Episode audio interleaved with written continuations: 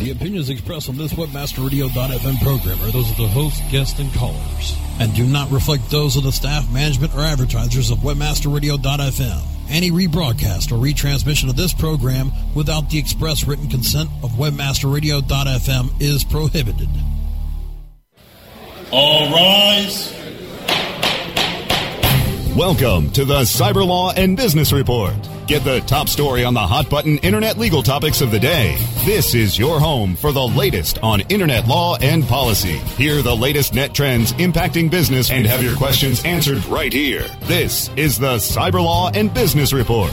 Now, please welcome your host, the founder of the Internet Law Center, Bennet Kelly.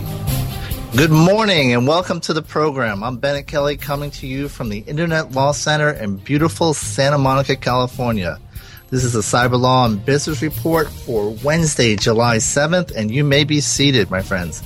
On this week's show, we're going to start off with the Don Draper of Ad Law. Um, we have Jeff Greenbaum, who is one of the top advertising um, lawyers in, in the country, working with Frankfurt, Kurnit, Klein, and Selz and he's going to talk about the FTC's um, .com guidelines and their um, the possibility of them being updated.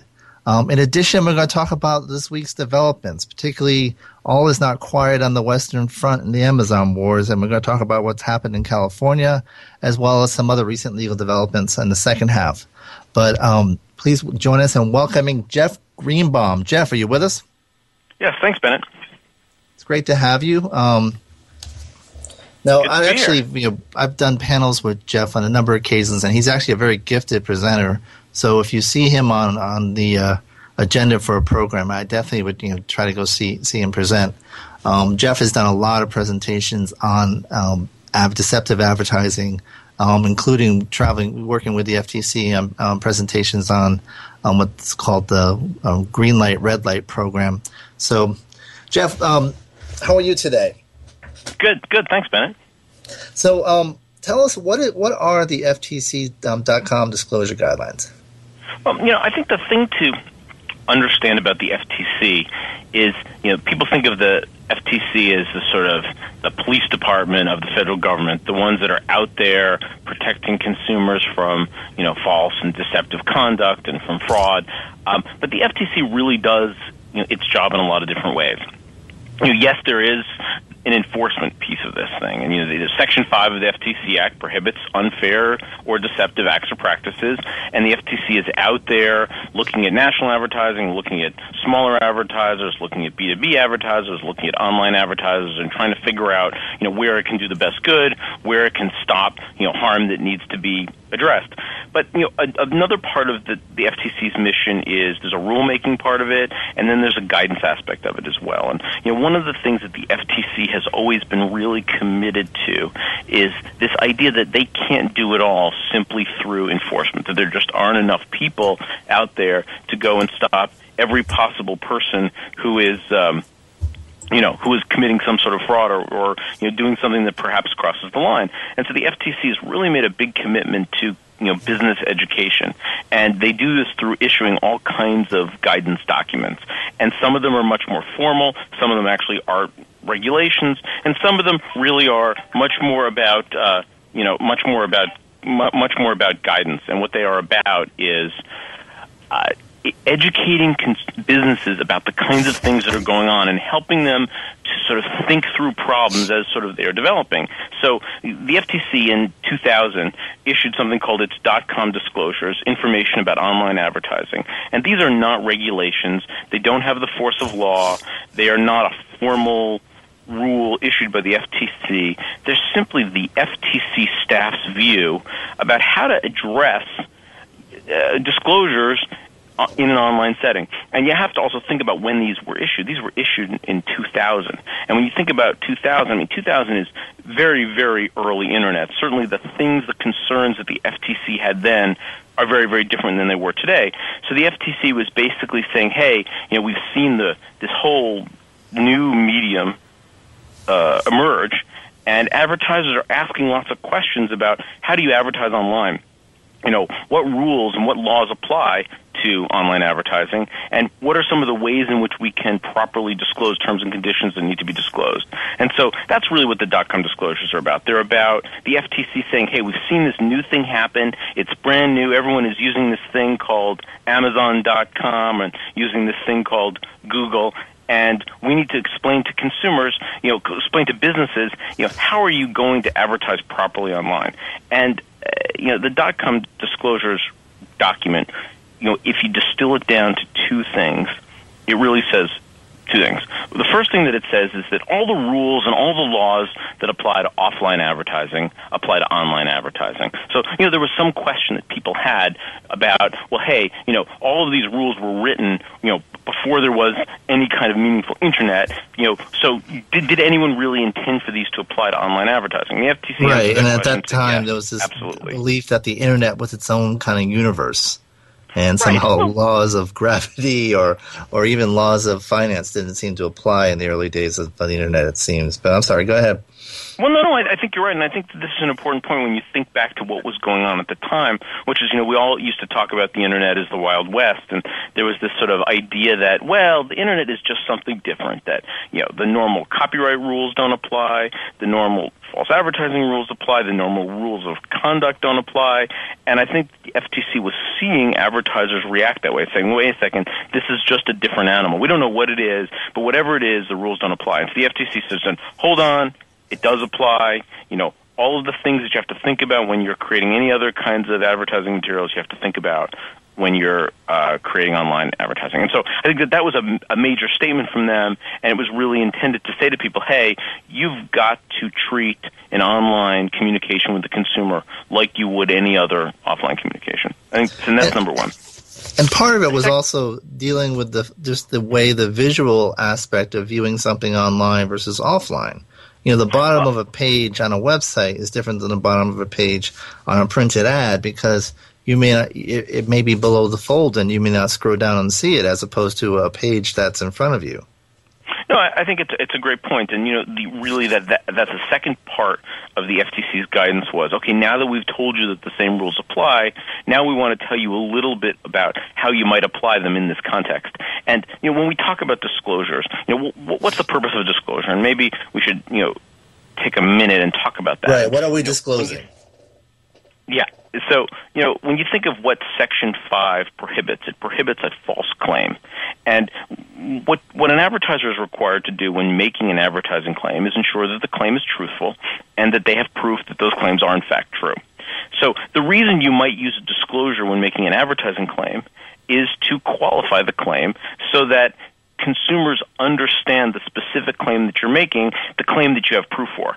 Because advertisers are responsible not only for the express claims that they make, but for all the implied claims that they make as well, you know, advertisers sometimes use and often use disclosures to narrow the meaning of a claim so that although something could be understood to mean lots of different things, by using a disclosure, it limits the claim to mean something significant.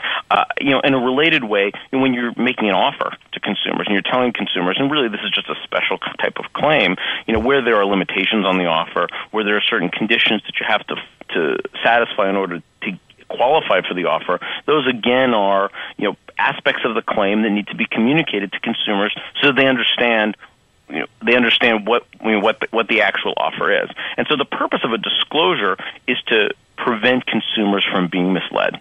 And you know, one of the things that's often confusing to advertisers is they think that consumers have an obligation to seek out disclosures, to sort of approach advertising with a fine tooth comb, to sort of be responsible in the way that they interact with advertising. However, that's not really the law. What the law is is that the advertiser has the obligation to ensure that consumers are not misled. Um, disclosures are judged really by a performance standard. The FTC would ask the question, you know, do consumers see the disclosure? Do they understand it? And have they read it in the context of the claim so that they're in fact not misled? So the standard that the FTC applies for disclosures is a clear and conspicuous standard. Is the disclosure clear and conspicuous so that if a consumer sees the claim, they're also going to see the disclaimer and they're not going to be misled? So yeah, the, the standard I often, the doc, I'm sorry, go ahead, Bennet. Just, The standard I often uh, apply to, to simplify things in layman's terms is to say that you know, would would your grandmother understand the ad? No, absolutely. Uh, you know, I think that that's a nice way of putting it, which is, you know, you know, think of think of a particularly vulnerable consumer who the ad is directed to, and ask, you know, is he or she going to understand what you're saying? And so what the FTC did was they took these traditional factors and they said, hey, you know, let's think about how these would be applied online. And the factors that the FTC applies, you know, some of them are, you know, think about the placement of the disclosure. Where did you put it in the advertisement? Think about the proximity of the disclosure. Is it close to the claim that is being made? Think about how prominent it is. Is it somewhere where people are going to see it, or is it somewhere at the bottom of the ad below the fold? Um, are there other elements of the advertising that are going to distract people's attention from the disclosure? You know, often, you know, people will complain about a television commercial, for example, that has a disclosure, but the disclosure is showing well there's stuff happening in the background and fireworks are going off and people are singing and you know your your attention is distracted away from the important qualifying information that you need to know. So the FTC looks at those kinds of factors, and so the dot com disclosure document was about taking those factors and saying, okay. Let's think about how those would work online. And you know, you gave a nice example, which was think about a web page. Well, a web page is not the uh, is in, think about a web page in the year 2000. Even in the year 2000, a web page was not the same thing as a print ad. You know, a print ad you open up your newspaper, your magazine, and back then there were still newspapers and magazines, and you would look at the ad and the disclosures would be there and you would understand that when you look at that ad you also there's some relevant qualifying information wherever those disclosures are located on the other hand, if you were to open up a web page in your browser, you wouldn't necessarily know to scroll down to the bottom of the page to see the qualifying information that might be there. And so one of the things the FTC said was, okay, if you've got disclosures that are at the bottom of the page, how are you going to communicate to people that there's more information down there that they need to know about? And they said you can do that in a lot of different ways. You can direct people to the bottom. You could say, hey, read below for more important information that you need to know about this offer. Or you could design the web page in a way that you can't even see all of the information without scrolling. In other words, that the design of the page leads you to keep going down the page. But the idea is, to really take into account the technology and to think about, hey, don't just assume that if you put the disclosure somewhere, consumers will find it, because everything we know about the way con- that consumers interpret ads is is you know they often will not find it unless we give them some help by making it clear and conspicuous. And so the FTC said to, to advertisers you know, on a website, you need to do the same thing there. You need to tell consumers if you've got the disclosures that are sort of hidden somewhere or, or not immediately obvious. Well, figure out a way to direct them to it. And now, you know, we keep talking about the guidelines, and just if, if you haven't haven't seen them or aren't familiar with them, they are available on the FTC's website. And what they are is they include uh, a, a, short, relatively short um, written statement, an explanation by the FTC, followed by a, a, number, you know, 30 pages of about of examples, you know, of actual mock ads and um, that you know, show what, what is acceptable and what isn't. So if you never reviewed them and you work and you do business online, you definitely should review them. And um, and so what's coming up now is the FTC has decided to revisit these these guidelines. Um, what, what do you think of that?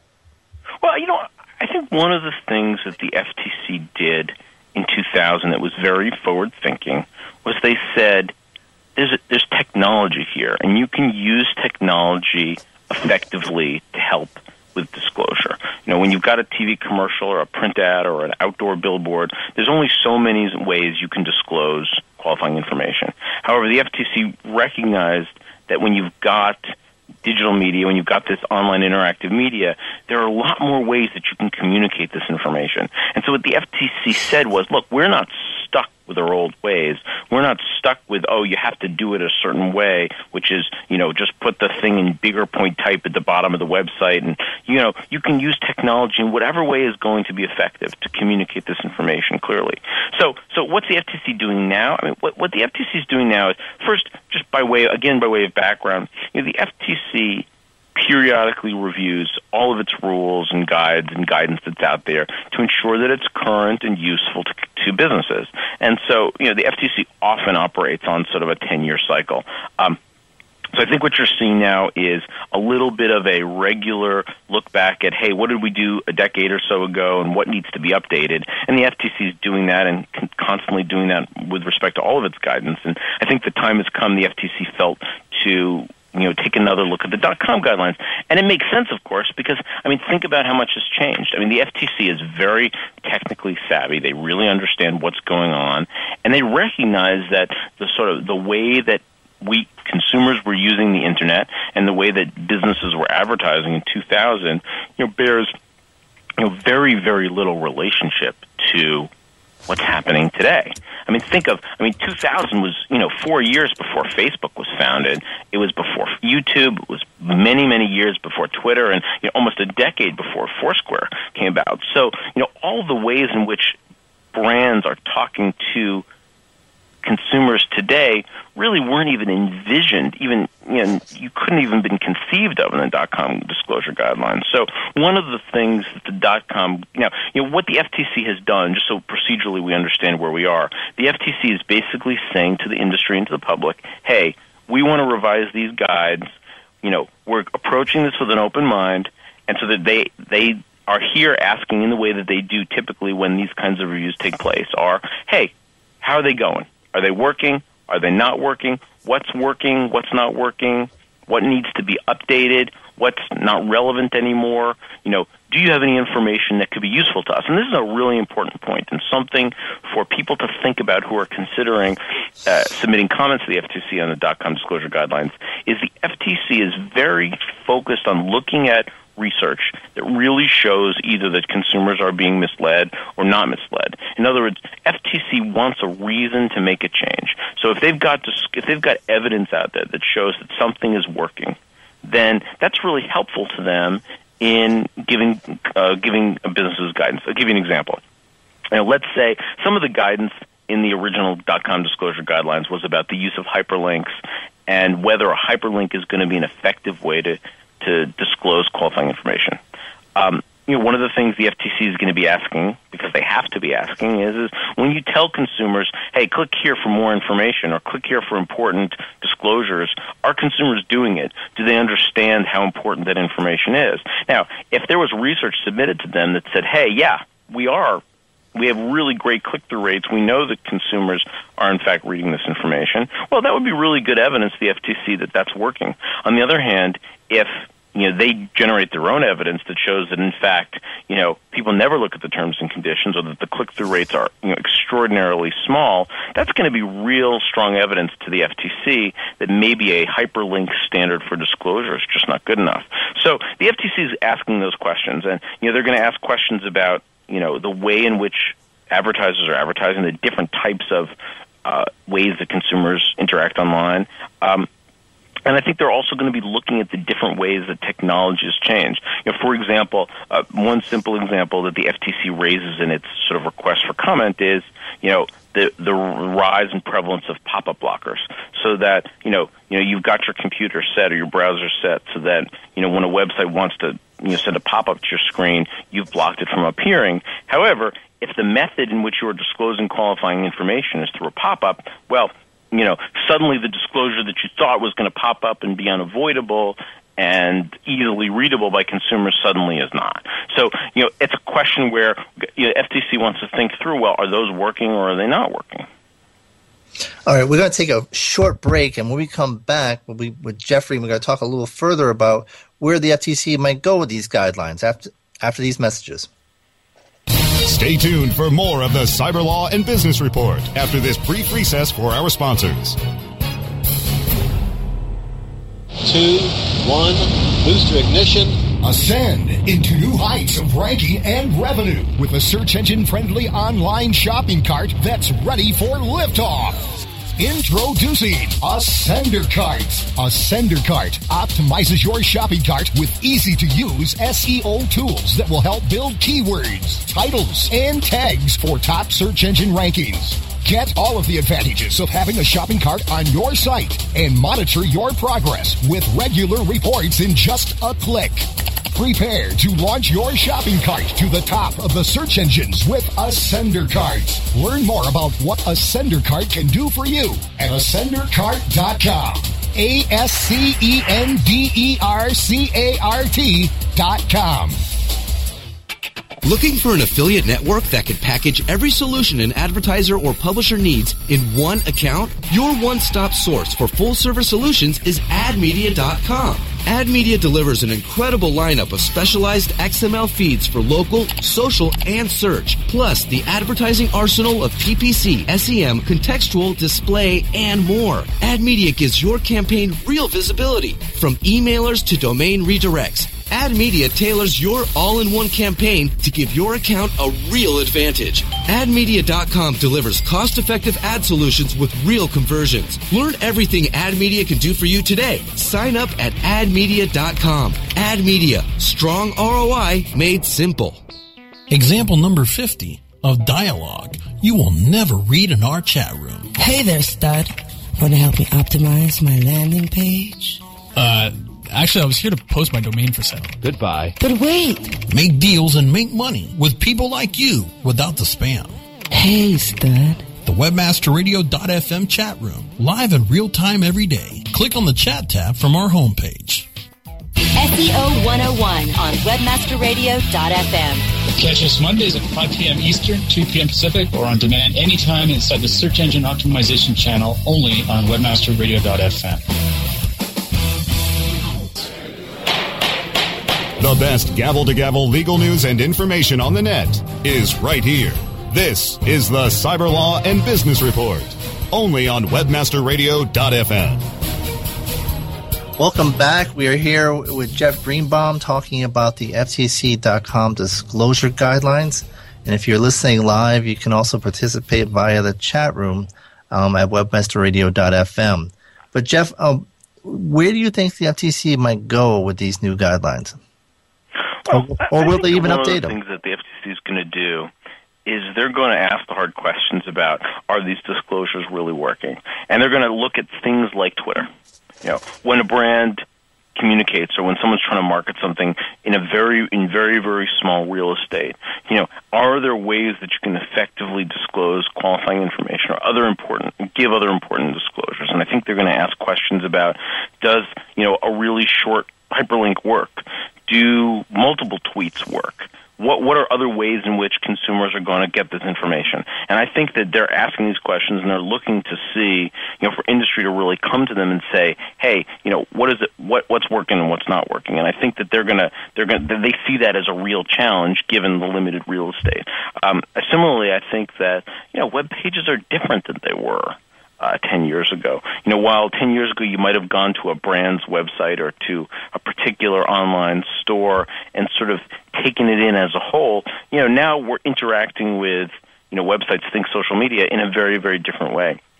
And you know, when a brand is, you know, you know, promoting something on Facebook and there's a post and the post you know, or and, and there's a post on a site. The question is, is where do you put the disclosing information? Does the disclosure go back on the brand's website? Does it go where the consumer has posted something on their own wall? What happens when people start talking about that information? And I think that the FTC is, at the end of the day, the law is not going to change because this is not legal guidance. It's not legally binding guidance. It's simply the FTC's trying to be helpful to industry about what's the right thing to do or what's an effective way to make disclosures. So I think what the FTC is going to hammer home is don't rely on methods that you know aren't going to be effective. You have to make sure that consumers really do understand what's going on. And one of the basic principles of disclosure law is that the disclosure needs to be something that people see or, and are exposed to basically when the claim is occurring where they are. So, you know, if you think of a traditional print advertisement, you can't tell people for the information you need, call this 800 number because right the disclosing the, the, the qualifying information needs to be where the claim is, and I think on the internet they're going to say the same thing. They're going to look and they're going to say even in really unusual settings, even when you've got a limited number of characters, even when someone's checking in and you know you have very very little ability to give them much information. If you're going to make claims that require disclosures, you're going to have to figure out a way to communicate to consumers that there's something really important that you need to know.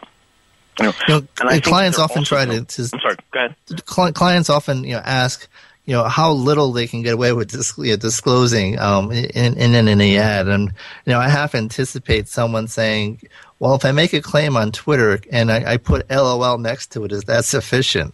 Um, but you know, I think what the FTC is trying to do also is anticipate um, a, a, a migration to a new platform. You know, which would be a more a PDA smartphone platform where you, you have less real estate to work with. And and do you see that uh, that as being a big part of what, what they're thinking? I think it's a great point. I mean, you know, even in the 2000 guidance, the FTC was pretty forward thinking and talked about screen size as one of the issues that need to be considered. And I, I think that there is no question that this guidance is going to have to include some information about, you know, consumers are looking at advertising today on smartphones. They're, you know, they're, you know, I mean, the iPhone didn't come out till seven years after the guidance was issued. So, you know, there's no question that advertisers do need some guidance about, you know, what are the ways we're going to effectively disclose things when you've got a very, very small screen or an iPad or something like that. So I do think that that's important. And I, I think there's also challenges about, you know, the ways in which, you know, where are we going to lead people to get those disclosures? Does a hyperlink mean the same thing to a consumer, you know, when they're online as are they really le- le- are they really as likely to click through to something if they're viewing the internet or sort of uh, you know from their from their iPhone? And so I think that those are hard questions they're going to ask. Also, one of the challenges is going to be taking traditional media and making it available to people online on a smaller screen. I mean, think about a TV commercial that has a disclosure on it that is clear and conspicuous when you see it on a big um, television yes, in your bedroom. Uh, on your flat, but when you, flat screen TV and yeah. television commercial and you put it on YouTube, and then people watch the YouTube commercial on their iPhone, you know, what's the likelihood that consumers are going to be able to see that disclosure and how do you how are you going to address that and so i think we have to be thinking about not only okay tr- thinking about traditional not only thinking about advertisements that you're creating for a specific medium or specific device but the fact that people are even looking at traditional advertising in non-traditional ways now, so you're saying it's the official position of the U.S. government that size matters? well, you know, there is no question that the FTC is always going to tell you, you know, a bigger disclosure is almost always going to be better. So I will tell you, I mean, I think the FTC has very smartly said that, you know, there can be too much disclosure too. You know, one of the concerns I always have when, you know, the sort of the advertisements get over lawyered and out of fear or lack of experience or knowledge, you know, there's just too much disclosure that's placed in advertising, you know, it makes the disclosures unreadable. Mean, the point of a disclosure is to actually help consumers to make sure they're not being misled. And I think that once you put a giant block of text, it often will be less likely that consumers will be able to digest everything that's out there. So I always encourage you know, advertisers to take a step back and say, hey, wait a second, is this working? Have I really left consumers with a misimpression? And is all of this stuff here really going to help me? If it's not, we try to figure out a way to disclose it differently. But even if you get it right, I recall seeing a study, um, an FTC commission study, but not a study by the FTC, that looked at um, health claims made in, in, in diet products. And um, and the disclosures were made, I believe, in 14 or 16 point font. right. This and, is the, and is, there was a remarkably low did. retention of what was said. Right. This is the FT, This is the study the FTC did in connection with its revisions to the endorsement guides, and what the FTC found was that in print advertisements, disclosures that were in 18 point type, I think it was, in bold, in red, in the center of the ad, were not effective. That, in other words, consumers, at least from the FTC's point of view, really aren't reading disclosures, or at least there's a substantial enough number of consumers who are not reading even the most potentially prominent disclosures you could have that they're still being and they're still being misled. So what's the message there? The message there is the FTC in many ways does not believe that disclosures work. And that the FTC is really saying to advertisers that if you have a claim that is potentially misleading, you need to fix the claim because it's extraordinarily unlikely that we're ever going to buy an argument that the disclosure was not effective. Um, an, FT, an FTC staff member who once told me a story that, that she had looked into years and years and years of FTC case history to see whether a disclosure was ever an effective defense uh, to an FTC action for false advertising, and she said that she thought that she had never found a situation where that was the case. And I think that that's an important lesson, which is that you know where there's a misleading claim, you know that fine print is often just not going to help you. And I think in the programs you have done with the FTC, the green light, red light, and they often highlight um, dis- disclosures are made, but they're made in four point font or you know someplace you know completely separate from where the statements are made. And um, now, Jeffrey, um, the FTC also has a, a, number of other useful guides. Uh, um, for example, on pricing, and um, there's a host of other ones. Um, are you familiar with those? Yeah, of course. And um, so, if if you know, if you're working online, it's really I would really recommend that you go to the FTC website and check out you know some of their other guides. They have guides on pricing, you know, comparative pricing issues, and um, you know, so it's just useful to see which ones may apply to your business, and they, they're very helpful in a general sense. Yeah, I mean, I would say I would two things that I think would be helpful. Number one is you know, the FTC has just revamped its sort of business education portion of its website, and it's just a terrific resource for businesses of all kinds to really get their questions answered. And the FTC has really gone to great lengths to not just reproduce rules online, but to actually write in really layman's terms, you know, what you need to do to order in order to comply with those rules.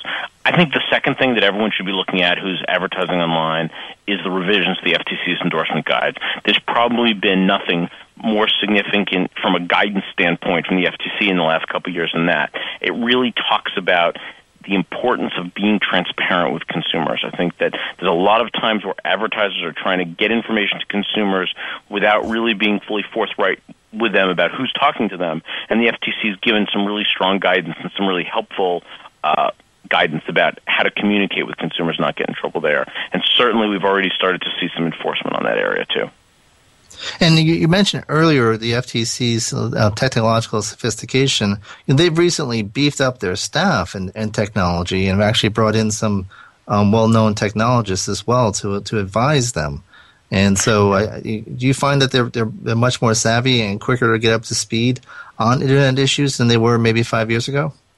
Well, you know, I think I think absolutely, and I, I think that these are really smart people who are really focused on keeping up with the technology. And you know, one of the reasons the FTC issues guidance documents rather than regulations is that they can issue guidance faster and that it's more flexible and it's easier to change. And I think the FTC recognizes that technology is continually evolving and people's ideas and the ways in which people in market are continually evolving, and they have to be there and they have to be able to evolve with it. So I think the FTC is very focused on this. I mean, they're exerting they're they're exerting huge res- they're spending uh, huge resources on you know on internet advertising and internet fraud and on really trying to address some serious internet concerns. And I think that they've been very good about when new technology that is pro- that is potentially concerning to consumers, ones that are, you know, potentially, you know, defrauding consumers or just being seriously misleading to consumers. The FTC's been pretty aggressive at going after those things quickly. I mean, there was a series of pop-up cases the FTC brought very quickly after that became a problem.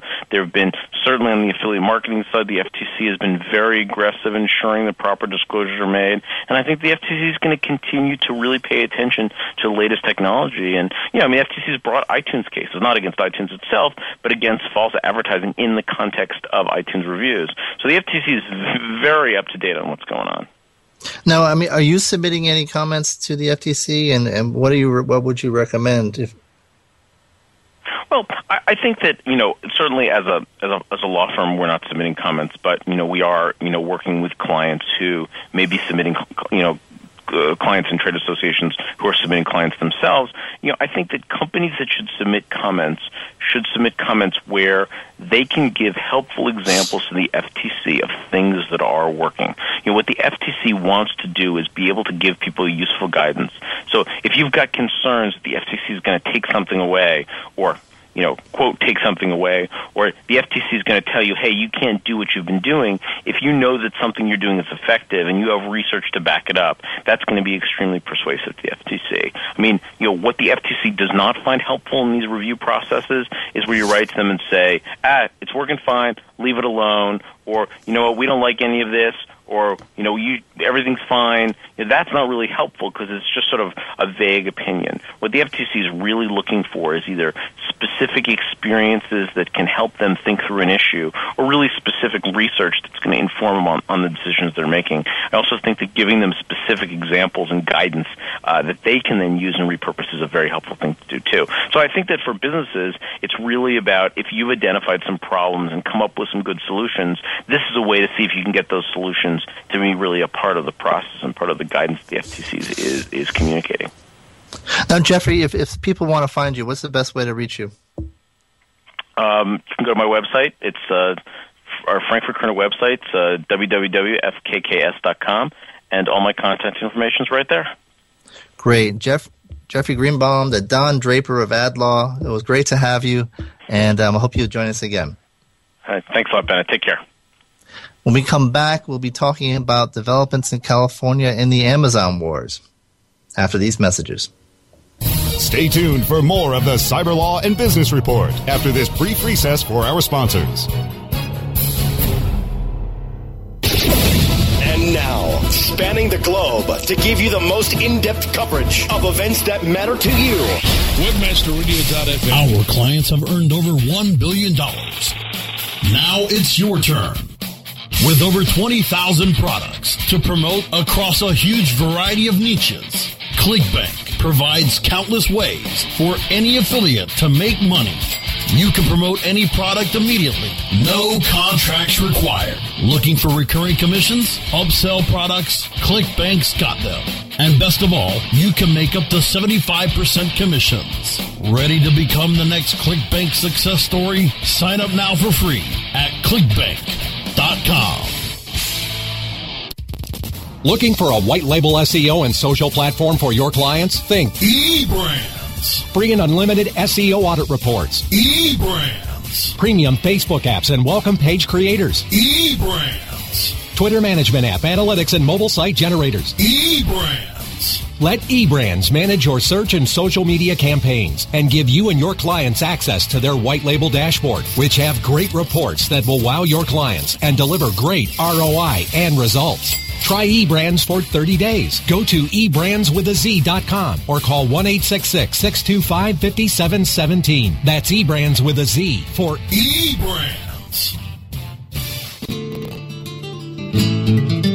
They are a part of an industry that makes tens of billions of dollars every year.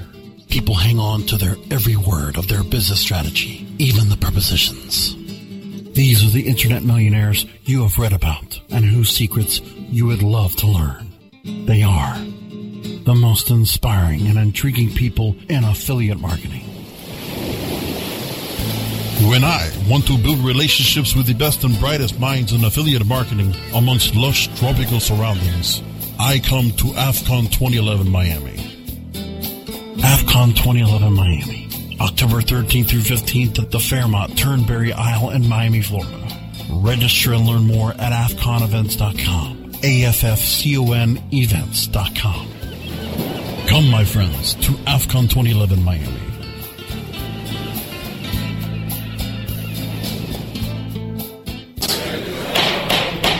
The best gavel to gavel legal news and information on the net is right here. This is the Cyber Law and Business Report, only on WebmasterRadio.fm. And we're back, and we're going to talk a little bit about what's happened last week in Sacramento um, with California adopting what is known as the Amazon tax. And Newton's law is that every action has an opposite reaction, and it was proved true here.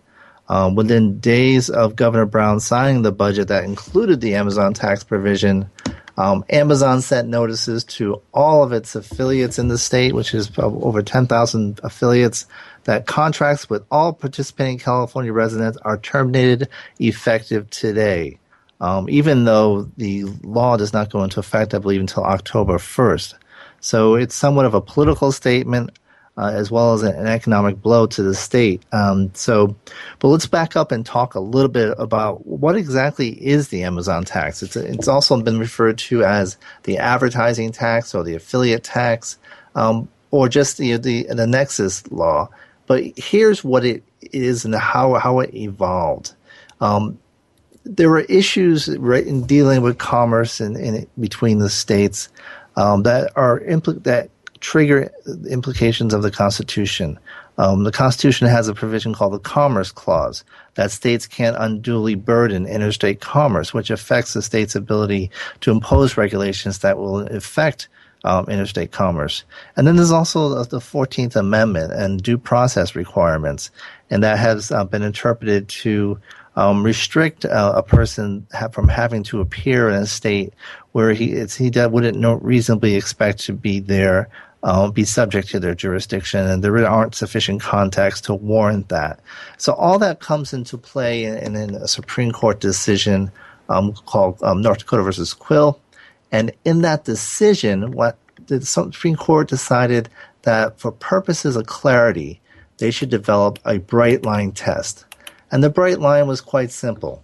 If you're doing business in a state, excuse me, if, if you have a physical presence in a state, you know, being a warehouse, a store, an office, um, then you have um, then you will have a presence in that state for purposes of um, taxation, and so they can ex- they can tax you or they can re- expect you to withhold taxes, you know, in, on sales made in that state. Um, and so that's what's the issue here in the Amazon um, case because Amazon has gone out of its way not to have a physical presence in most states. There's only a handful of states that they do. And so as a result, they're able to sell their product without having any obligation to collect sales tax, despite the fact that their sales in every state is quite pervasive. And so the state of New York, um, three years ago, four years ago, came up with the idea of reinterpreting what exactly it means to have a physical presence in the state.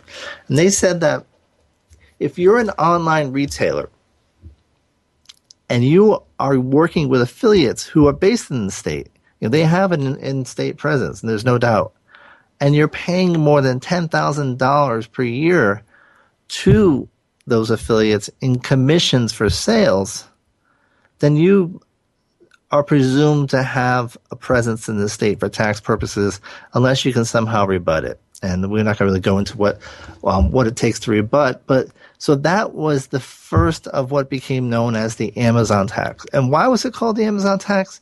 Because frankly, it was mainly targeted at Amazon. The idea was here you have this huge behemoth retailer that is doing tons of business but not paying sales tax. And that has caused a lot of friction, both in terms of Amazon's competitors, not just at the book level, but at the retail level. In fact, one of the biggest advocates for the Amazon tax is this small little outfit known as Walmart. And so Walmart sees Amazon as an attempt to become the online version of Walmart and has, has now been become its uh, its legislative opponent in pushing the Amazon tax. And not surprisingly, Arkansas, Amazon's home excuse me, um, Walmart's home state, is one of the states who have adopted the Amazon tax. So, what are the details in who else has what are the details of the California law and who else has adopted it? Well, let's start with the second part. So far, the law has been adopted in Arkansas, Connecticut, Illinois, North Carolina, Rhode Island, and Vermont. Um, and so we were now up to, when you count California, um, that's about a third of the population subject to the Amazon tax. Um, so what is the law? Basically, it requires retailers selling over $500,000 per year in the state who have over $10,000 in a year in sales generated by in-state um, affiliates to collect sales tax. So it's not all out-of-state retailers using affiliates. Um, it's really uh, only a larger out-of-state retailers who, who do have affiliate programs. And um, the bill also has provisions that extend the obligations to accept um, to out-of-state retailers with in-state subsidiaries or distribution centers. And um, I think Overstock, for example, um, was was specifically targeted in one provision since they uh, they bought the naming rights to the Oakland Coliseum, and I think um, that would be captured by um, one of the provisions in the, the law that was signed by Governor Brown. Um, and what we're seeing here in Cal- in California is that while California expects to get significant revenue from this new Amazon tax, it, their own projections um, show that um, for every two dollars they collect in revenue, um, it will be offset by one dollar in losses, you know, due to the impact on affiliates. So the question is, what do affiliates do next? Um, there have been legal challenges. There were legal challenges in New York, um, and New York is the it was kind of a split decision. The um, the New York Appellate Court said that the law wasn't constitutional on its face, which meant you know just on a per se basis, looking at the law, um, it can never be constitutional. But the court remanded the case to the trial court to determine whether it was unconstitutional as it was being applied to Amazon. And so you know, there still is a possibility of something um, developing there. Now, there's also litigation pending in Illinois, which was the first state to adopt an Amazon tax this year. And you know, the the PMA, um, as you may have heard last week, is is pursuing litigation there, and they're, they're likely, I would expect, there, likely would be litigation in California. Um, although I don't expect Amazon to be the lead on that. I think the the word on the street is that Amazon decided it was going to roll the dice once um, and that was in New York, and so it's waiting for that process to play out, and it's not going to be litigating this in all 50 states. Um, now, th- another aspect in terms of reaction is what are the affiliates' reaction? Um, you know, do they leave the state to uh, somehow keep their ties to Amazon and other um, retailers, or you know, do they have other recourse? In Colorado, which has a kind of a what's known as a big brother law, which doesn't require the retailers to collect the tax, but it puts some onerous re- provisions on them, requiring them to notify in-state affiliates of their uh, obligation. Excuse me, in, in-state customers of their obligations to pay the sales tax, and also to provide a, a year-end report on the um, amount of purchases they made online. And so in Colorado, after Amazon terminated all their in-state affiliates there, there actually was a group that tried to organize a boycott at Amazon, but I don't believe it has caught traction. But here in California, um, Amazon not only just terminated you know over 10,000 of its affiliates, it also terminated over 10,000 of its customers. And so the question is, is whether they decide to use the marketplace as a remedy um, for the harm they've just suffered. And you know, particularly considering um, you know that that is a, a key part of Amazon's strategy. If that becomes neutralized and somehow is less effective uh, because of the impact of you know the, the affiliates they terminate and their their friends and families and extended community deciding not to purchase Amazon, um, that would be a major hit for the company. Um, so it remains to be seen. Um, the affiliates aren't that organized as a community, although Rebecca Madigan and, and, the PMA have done tremendous work in getting them organized. But I think you know now that this issue has happened, I think you're going to see people getting more involved, um, and possibility of taking some action in some form, whether it's um, legislatively, legal, or using the marketplace.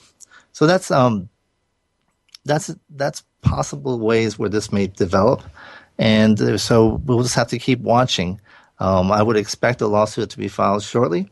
And um, um, when it does, we'll report on it and give you an update. Um, another development that has happened in the last week, I must say, is the everyone has been commenting on the verdict last week, um, yesterday, excuse me, in the Casey Anthony trial, and uh, and one in particular was um, Nancy Grace, who spoke with you know moral clarity and um, you know, total assuredness that she was the voice of reason, that she had the truth, and that somehow the jury had messed it up, and that she knew better than everyone else. And she was appalled and said the devil was dancing tonight because of the verdict. Well, a little thing about Nancy Grace was that she was a prosecutor in the state of Georgia before becoming a journalist. And she, on several occasions, was sanctioned by courts for um, prosecute, prosecutorial misconduct. In one case, the Georgia Supreme Court cited her disregard of the notions of due process and fairness in overturning one conviction.